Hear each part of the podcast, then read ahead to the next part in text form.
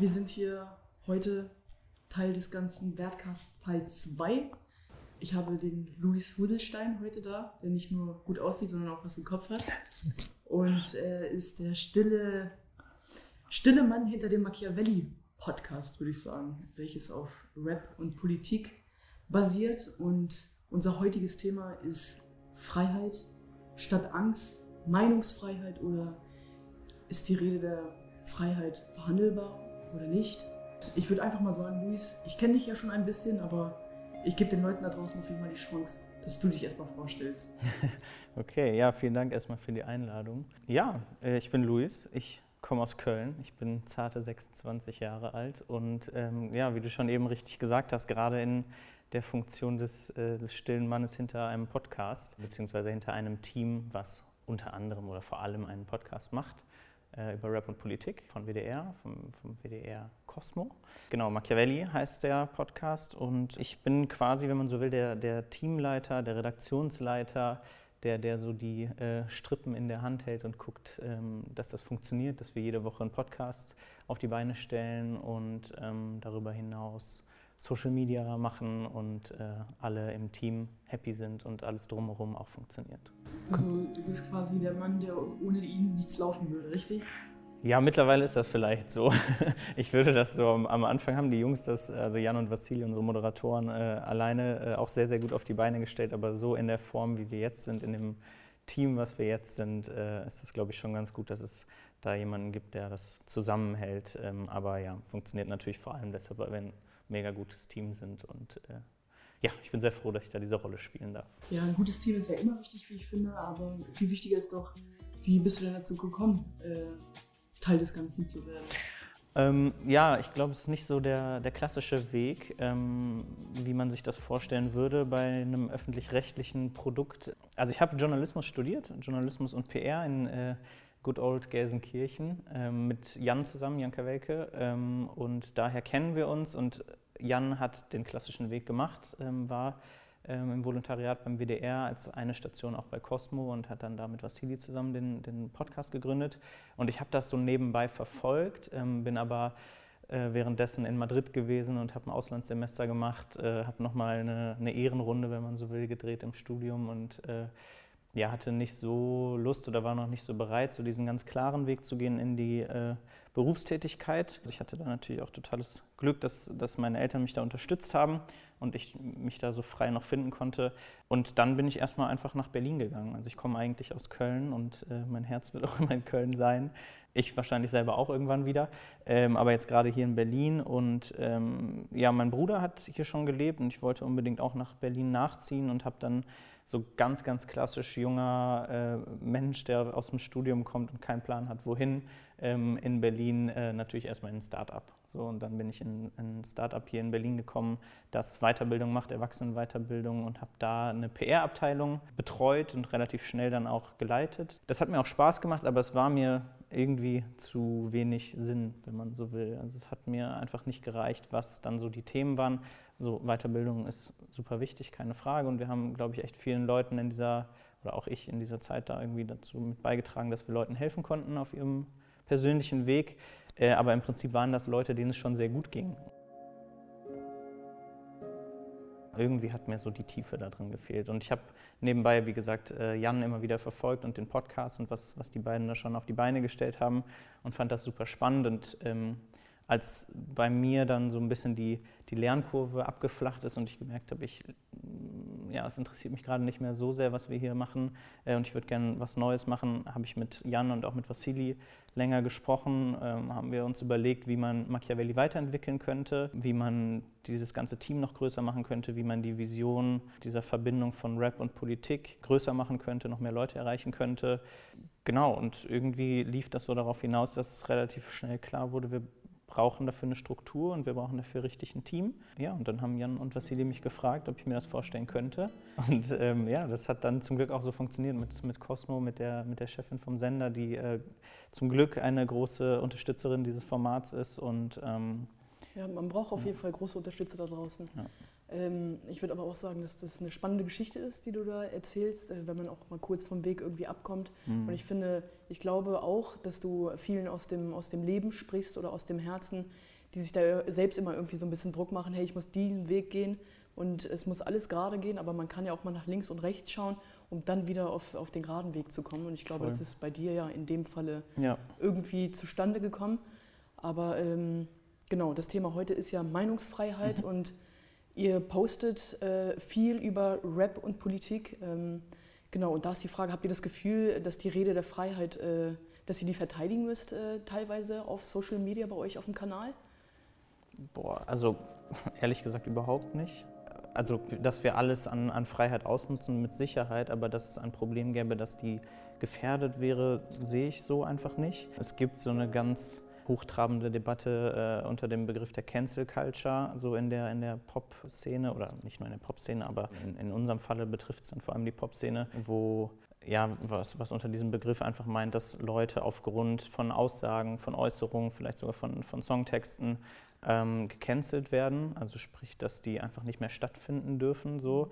Ähm, auch diese Themen behandeln wir und das passiert so de facto nicht. Also es passiert nicht, dass jemand, keine Ahnung, aus, aus Playlists gestrichen wird oder so. Doch, es passiert in, in, in extremen Fällen, wenn es wirklich verfassungswidrige Inhalte sind, ähm, so wo wir halt auch an die Grenze der Kunstfreiheit kommen. Da finde ich es dann auch absolut legitim.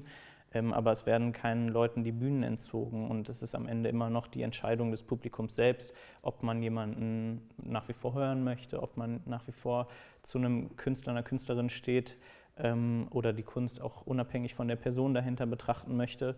Ähm, insofern, also so dieses Thema beschäftigt uns total und wir befassen uns ganz viel damit. Ähm, aber ich habe das Gefühl, dass es in einem, gerade in einem, in einem System, wie wir es haben, wo wir zum Beispiel auch die, die, die Freiheit haben, dass wir nicht auf, ähm, darauf angewiesen sind, jetzt äh, eine Folge zu machen, die möglichst erfolgreich ist im Sinne von, wir müssen damit Umsatz erzielen, sondern wir sind ja öffentlich-rechtlich. Mhm. Ähm, wir können ja vor allem auch Themen äh, behandeln, die wir als wichtig erachten und wir können die Leute einladen, von denen wir denken, dass es wichtig ist, dass sie gehört werden ähm, und wir können diese Freiheit aus, äh, ausnutzen. Okay, also ihr habt das Gefühl, ihr könnt auf jeden Fall Themen äh, bringen, die für euch irgendwie wichtig sind oder relevant sind. Aber gab es denn irgendwie mal Situationen, wo euch Hate Speech oder Bedrohungen äh, ja, entgegengekommen sind? Oder? Mhm. Also es gab das, wenn man so will, in so einer umgekehrten äh, Variante, äh, wo uns vorgeworfen wurde, dass, dass wir gleichgeschaltet wären und dass wir die Meinungsfreiheit umgekehrt beschränken wollen würden. Ähm, das war zum Beginn der Corona-Zeit äh, in der, ich glaube, zweiten oder dritten Folge unseres neuen Formates, äh, äh, Machiavelli Push, wo wir über aktuellere Themen sprechen. Und da haben wir unter anderem ähm, über DJ Tomic geredet, der sich so ein bisschen eingereiht hat in die, ja, ich würde mal sagen, kritischen Hinterfragungen, wie das ja immer so schön genannt wurde, ob Corona denn tatsächlich so gefährlich wäre und wo das so genau herkommt. Ähm, und er hatte da suggeriert oder ne, so kritisch hinterfragt, natürlich äh, ohne es tatsächlich auszusprechen, ob da äh, Bill Gates vielleicht was mit zu tun hat und seine Finger mit dem Spiel hat. Und im Zuge dessen haben wir dann in der Folge allgemein über Verschwörungsmythen gesprochen und darüber, wo dieses Misstrauen gegenüber dem Staat und, und Institutionen und der Wissenschaft kommt und DJ Tomic selber hat dann äh, in einer Story auf Instagram ähm, ja, so ein bisschen dazu aufgerufen, uns zu haten, beziehungsweise sich sehr lange darüber ausgelassen, dass wir, das war tatsächlich Wortlaut, gleichgeschaltet wären, ähm, was ich in egal welchem Zusammenhang ziemlich schwieriges Vokabular finde, so, weil wir sind nicht in der NS-Zeit und wir ähm, werden von niemandem kontrolliert und uns schreibt niemand vor, über welche Themen wir sprechen, sondern wenn wir es für richtig und relevant halten, so ein Thema anzusprechen und auch natürlich freie Meinungsäußerung, alles cool ähm, äh, und absolut wichtig und richtig, aber sowas dann auch kritisch zu hinterfragen, ob jemand, der in der Öffentlichkeit steht, ja so spielerisch mit, dem, mit der Gesundheit anderer umgehen sollte und sich dann dahinstellen sollte und so ein Virus wie das Coronavirus zu hinterfragen, dann finden wir halt, dass man darüber sprechen kann. Und da haben wir dann schon gemerkt, dass uns das dann fast so in, in, in den Mund gelegt wurde und das ist ja ein relativ beliebtes Narrativ, gerade, gerade aus, der, aus, aus einer rechten Ecke, ähm, zu behaupten, man dürfte ja gar nichts mehr sagen und ähm, man kann sich gar nicht mehr trauen, die Sachen anzusprechen und so. Und das ist halt Quatsch. Also so, man kann sagen, was man möchte und jeder, jeder hat die Freiheit dazu, alles zu sagen. Ähm, nur man muss halt auch mit einem Feedback rechnen und man muss dann auch damit rechnen, dass eine Antwort darauf kommt und dass die dann vielleicht auch kritisch ist, ähm, weil das ist genauso Meinungsfreiheit, dass dann darauf reagiert wird.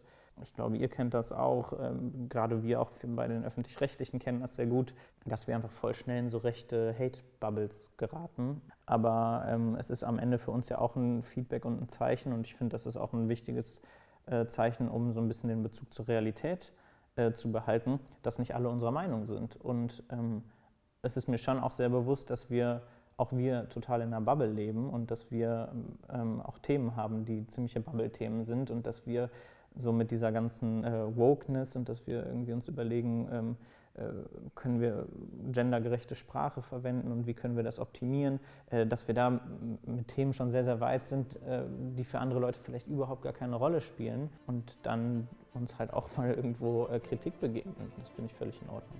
Ja, ich sag mal so, also Kritik ist gut, äh, man muss kritikfähig dafür sein, ähm, aber ich finde, alles Extreme ist zu übertrieben und vor allem, wenn es um Antisemitismus, Islamismus oder Radikalisierung geht, äh, das sollte man ja irgendwo nicht akzeptieren. Ich meine, wenn wir jetzt äh, den Lehrer in, in, in, Frankreich als Beispiel nehmen, der über Meinungsfreiheit sprechen wollte und dann aber auf offener Straße enthauptet wurde, das sind so Dinge, die dürfen halt nicht passieren. Ja. Und ähm, genau davor müssen wir uns irgendwie schützen. Und ich rede jetzt von Frankreich und ja, ich habe tatsächlich noch an, an eine Sache auch noch gedacht. Der Grundgedanke der Meinungsfreiheit ist ja, dass das Diskurs fördert und dass wir, dass wir damit irgendwie, damit, dass wir kommunizieren können, Lösungen finden und dass wir so friedlich zusammenleben können. Und wenn man dann aber Personen ausschließt aus diesem Diskurs, würde man meinen, oder ne, dann wäre ja so die logische Schlussfolgerung, dann kann das nicht funktionieren oder dann führt das zu Problemen. Ich glaube, das tut es auch. Und trotzdem gibt es für uns dann halt da die natürliche Grenze, wo eine Partei und äh, Akteure ähm, und Akteurinnen äh, aus, diesem, aus, aus so einer Partei antidemokratisch sind und ähm, verfassungsfeindliche Ideologien verfolgen, ja, so, dann weiß ich nicht, ob es Sinn macht oder ob es gerechtfertigt ist, mit solchen Leuten in den Diskurs zu gehen, ob die überhaupt den Diskurs wollen, wenn am Ende deren Ziel und am, am Ende der, äh, der Ideologie von, von diesen Personen ähm, etwas Antidemokratisches steht, dann. Ja, voll.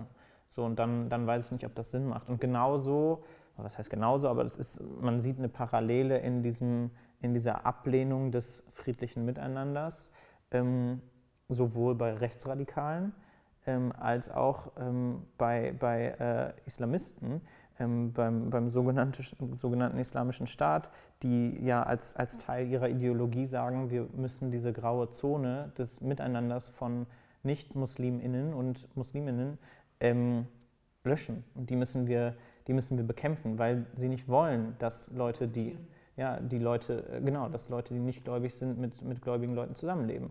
Und ähm, insofern bedingen sich diese zwei radikalen Positionen ähm, und, und äh, sind fast voneinander abhängig. Und das macht mir schon Sorgen, ähm, zu sehen, dass sie in Teilen Erfolg damit haben. Also ne, wenn du überlegst, dass ein islamistischer Anschlag, ähm, so wie auf den Lehrer Samuel Paty äh, äh, in Frankreich passiert, natürlich, ähm, ich glaube, es war wirklich nur wenige Tage später in Nizza, wurde gerade dann ein, ein äh, rechtsradikaler ähm, Anschlag so gerade noch vereitelt, so, ja? Ähm, weil die dann immer wieder die, die Gegenbewegung ähm, auf den Plan rufen und leider dann auch ein bisschen damit in den Hintergrund rückt, was denn eigentlich diese graue Zone ist. Und die graue Zone, ich finde den Begriff so negativ dafür, weil eigentlich ist das die bunte und die total schöne und wichtige Zone, nämlich die des gemeinsamen bunten äh, Miteinanders und Zusammenlebens. Ja. Mhm. Und da gilt es, und ich finde, das hat Macron getan, die zu stärken und der zu sagen, so, ey, ihr habt hier alle Freiheiten und die werden wir verteidigen und wir glauben an ein friedliches Miteinander und wir lassen uns nicht spalten. Ja, ich glaube, das ist die Aussage äh, überhaupt, weil er ja auch irgendwo sagt, beziehungsweise ich will es so anders formulieren, ich glaube, wenn wir lauter sind, dann haben wir Chancen. Mhm. Deswegen sind solche Diskurse, wie du und ich gerade führen, jetzt mhm. sehr wichtig, weil wir viele aus, aus den Gedanken sprechen oder aus, aus dem Herzen. Und ähm, deswegen sage ich, man muss auf jeden Fall lauter sein als die anderen. Und ich glaube, du hast ja eine Antwort selbst gegeben, dass du sagst, okay, hey, diese Leute können wir nicht einladen oder wollen wir nicht einladen, einfach weil sie antidemokratisch sind. Mhm. Und alles, was irgendwie antidemokratisch ist, ist ja nicht in unserem Sinne, ist nicht für die, für die Gemeinschaft und ist nicht äh, ja, im Wohle äh, des Allgemeinwohls einfach. Aber ich glaube, dass der Diskurs auch nur dann funktioniert, wenn du das auf Augenhöhe machst. Und das, was schwierig ist und das, was weh tut, aber am Ende meiner Meinung nach äh, weitaus konstruktiver ist, ist, sich wirklich mit den Leuten hinzusetzen und denen das zu erklären. Und so wie ihr das macht, äh, zum Beispiel in die Schulen zu gehen und wirklich einen ehrlichen Dialog anzutreten. So.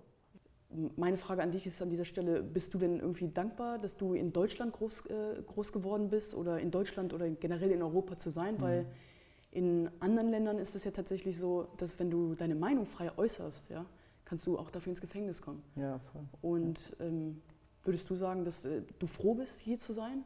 Ja, auf jeden Fall. Äh, also aus, aus vielerlei Hinsicht. Ähm, Nochmal kurz vorweg, ne, ähm, es ist für uns auch deshalb akzeptabel, was wir an Hate Speech in Anführungszeichen erlebt haben, weil es sich noch total im Rahmen bewegt. Mhm. So, und darüber bin ich total froh.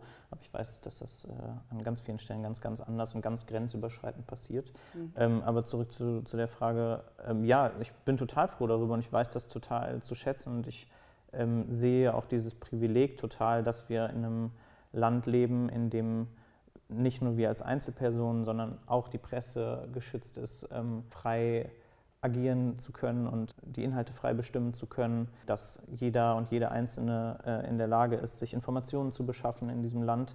Selbst, selbst wenn wir jetzt auf Europa blicken, so ein, Blick rüber nach Polen zum Beispiel reicht schon, um zu erkennen, okay, da ist jetzt gerade eine, eine Regierung, die das versucht zu verhindern, dass äh, Meinungen, die, die äh, konträr zu ihrer eigenen sind, ähm, zu sehr äh, zu, zu prominent werden. Oder wenn wir nach Belarus gucken, ähm, äh, nach Russland gucken, wo Leute, die auf die Straße gehen, eingesperrt werden, wo willkürlich ähm, dann Leute als vermeintliche TerroristInnen äh, betitelt werden, damit man sie einsperren kann. Das muss man sich schon echt bewusst machen, was für eine Freiheit wir hier haben. Also was für ein Privileg das auch irgendwo ist, ne? Ja, voll. Und dass wir selbst, also guck mal, selbst jetzt so heute in einer, in einer Phase, wo, ähm, wo eine Pandemie ist, ist ja, äh, dürfen die Leute auf die Straße gehen. So, ich finde es ehrlich gesagt in so Phasen mal so ein bisschen, kann man es mal hinterfragen, ob es sinnvoll ist und ob das richtig ist. Auch das ist erlaubt und auch das wird hier ähm, gewährleistet, dass, dass das Versammlungsrecht und das Meinungsäußerungsrecht, dass das geschützt wird. Und ich glaube, dass man das, dass man sich dessen sehr bewusst sein muss, so, dass das eine, ein großes Privileg ist. Ja. Absolut, also da stimme ich dir auf jeden Fall zu. Aber hast du für dich, so wenn ich dich jetzt danach frage, hast du so einen Lösungsansatz für dich, dass du sagst, okay, äh, so und so kann man dagegen ankommen? Du meinst, dass Meinungsfreiheit eingeschränkt wird in anderen Ganz genau. Ländern? Ja dass wir nicht darüber reden, ob die, ob die Freiheit der Rede verhandelbar ist oder ja. sonst was. Denn ja, ich, also ich glaube, die äh, Lösung liegt in der Demokratie. So, also das ist halt die, die das wolltest du hören. Ja, um ehrlich zu sein, genau das wollte ich hören. Nein, also es ist ja tatsächlich so, wenn man, äh, wenn man sich anguckt, also ne, natürlich dann auch eine Frage, wie man eine Demokratie auslegt. Ähm, äh, es ist, glaube ich, schon auch eine ganz wichtige Sache, zum Beispiel, dass wir auch ein säkulärer Staat sind, also dass wir Kirche und Staat voneinander trennen ähm, und dass wir sagen, okay, es gibt Regeln, die in der Demokratie im Grundgesetz festgelegt sind, denen wir hier gemeinsam äh, freiheitlich leben können, die dann im Zweifel auch über zum Beispiel einer Kirche stehen. Ja, also du hast ja jetzt eben schon angesprochen mit, mit Wien und auch äh, Frankreich. Wenn das natürlich passiert, dass Kulturen aufeinandertreffen, Menschen zusammenleben, die da vielleicht unterschiedlicher Meinung sind, dann ist es halt super wichtig, und das, deshalb fand ich es total gut, wie Macron es gemacht hat, dass er gesagt hat, wir müssen hier die demokratischen Werte verteidigen, wir müssen die Meinungsfreiheit verteidigen. So, es sei dahingestellt, so von, aus meiner ganz persönlichen Sicht, ob das notwendig ist, derartige Karikaturen zu zeichnen, wenn man weiß, was die Folge ist, nicht im Sinne von, was die Folge ist, was es für Gewalt auslösen kann, sondern dass man damit äh, Personen verletzt und beleidigt. Und trotzdem finde ich es super wichtig, dass das möglich ist. Also dass es rechtlich ähm, äh, die Möglichkeit dazu gegeben ist, ob du es dann immer noch dass es machen quasi möchtest. okay so. sein muss, genau, wenn, man, absolut. wenn man das macht. Und ich glaube, dann, dann ist es für ein, für ein Zusammenleben ja, ganz wichtig, dass diese, dass diese äh, Prinzipien hochgehalten werden und dass eine Demokratie versucht, diese Pfeiler, die ja auch aus einer Phase oder aus einer Zeit entstanden sind, in der sowas nicht möglich war und in der wir gesehen haben, was dann passiert, nämlich dass dann Diktaturen herrschen und dass ähm, Gruppen, marginalisierte Gruppen unterdrückt werden ähm, und dass die Leute nicht frei leben können und nicht individualisiert leben können. dann finde ich, ist das eine ganz wichtige Erkenntnis, dass es so funktionieren kann. Wie man das hinbekommt, dass die Meinungsfreiheit geschützt wird und dass die Leute das auch verstehen, die gemeinsam zusammenleben, so das kann und muss Bildung und Information sein. So. Und ähm, ich habe das jetzt auch wieder gemerkt, als ich mich auf dieses Gespräch vorbereitet habe. Es gibt echt noch viele Sachen, also die waren mir so unterbewusst irgendwie klar und die habe ich schon mal irgendwo gehört, aber es ist ganz, ganz wichtig, dass es zum Beispiel sowas gibt wie die Bundeszentrale für politische Bildung, ähm, wie ähm, das, die, das Bundesministerium für äh, Migration und Flüchtlinge, die auch Leuten, die, für die das vielleicht nicht so selbstverständlich ist, ähm, die vielleicht auch nicht schon immer in Deutschland leben oder selbst wenn sie schon immer hier leben, aber vielleicht noch gar nicht so mit den Werten hier großgezogen wurden, ähm, dass die verstehen, welche Möglichkeiten es eigentlich gibt in diesem Land und welche Werte und, und welche Prinzipien ähm, hier gelten und, und welche Freiheiten damit verbunden sind. Dass man halt gerade auch den Leuten, denen das vielleicht nicht so leicht fällt oder die, die nicht das große Glück haben, ähm, äh, das schon in ihrem Umfeld irgendwie beigebracht zu bekommen, dass man denen das auch näher bringt und dass man da auch echt schon ganz, ganz jung mit anfängt. So. Also ne, ich, ich will es mir gar nicht vorstellen, wie es wäre, wenn ich in der Schule das Gefühl gehabt hätte, ich dürfte da nicht sagen, was ich möchte. Und ich hatte das große Glück, dass ich das sagen durfte. Ähm, und ich glaube, dass das ganz, ganz wichtig ist, dass die Leute das echt früh lernen und früh verstehen, ähm, dass es diese Freiheit hier gibt und das auch, woraus das entstanden ist. Ne? Also, dass das äh, aus dem Nationalsozialismus entstanden ist, dass man, also, und auch vorher schon Kaiserreiche, in denen es halt nicht selbstverständlich war, dass zum Beispiel eine Presse einfach Themen wählen durfte und ähm, frei auch staatskritisch zum Beispiel äh, berichten durfte, ähm, sondern dass dass es Kontrollgremien gab und dass Sachen abgenommen werden mussten, ja, ähm, damit das nur Sachen sind, die irgendwie förderlich für den Staat sind. So. Vor allem ist es nicht mal lange Nein, her. Nein, absolut. Ne? Also so, wenn man überlegt, so das, das Grundgesetz, wie es das jetzt gibt, das gibt es seit 49, glaube ich. Und daraus auch der, der Paragraph der, der Meinungsfreiheit. Das ist für uns ja überhaupt nicht vorstellbar, dass ein Staat damals kontrolliert hat.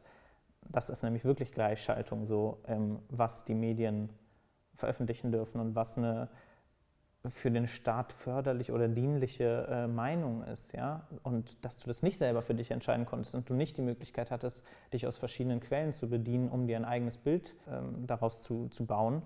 Ähm, und ich glaube, das ist total wichtig, das zu verstehen, was das für ein großer Wert ist, dass wir das haben, dass wir diese Freiheit haben und dass wir die auch verteidigen müssen.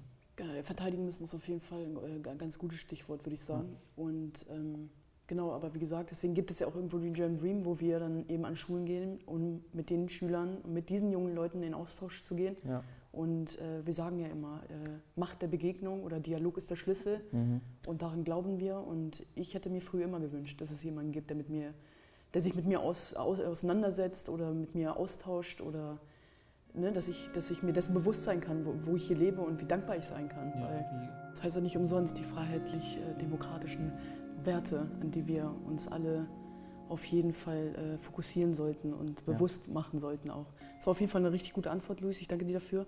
Und ich habe so zum Schluss eines, äh, eines äh, Interviews, Dialogs oder Podcasts eben, stelle ich immer die Frage, das Erste, was dir zu Social Media einfällt. Wow. Ja, ich glaube, es ist äh, gerade jobbezogen. ähm, ist das Stress bei mir.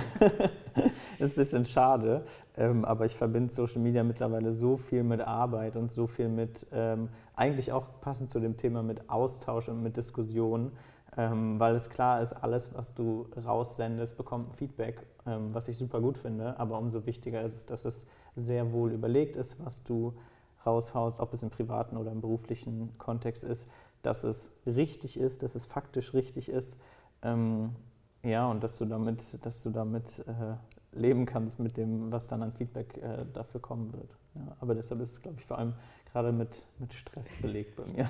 Bei mir auch, das kann ich dir auf jeden Fall sagen.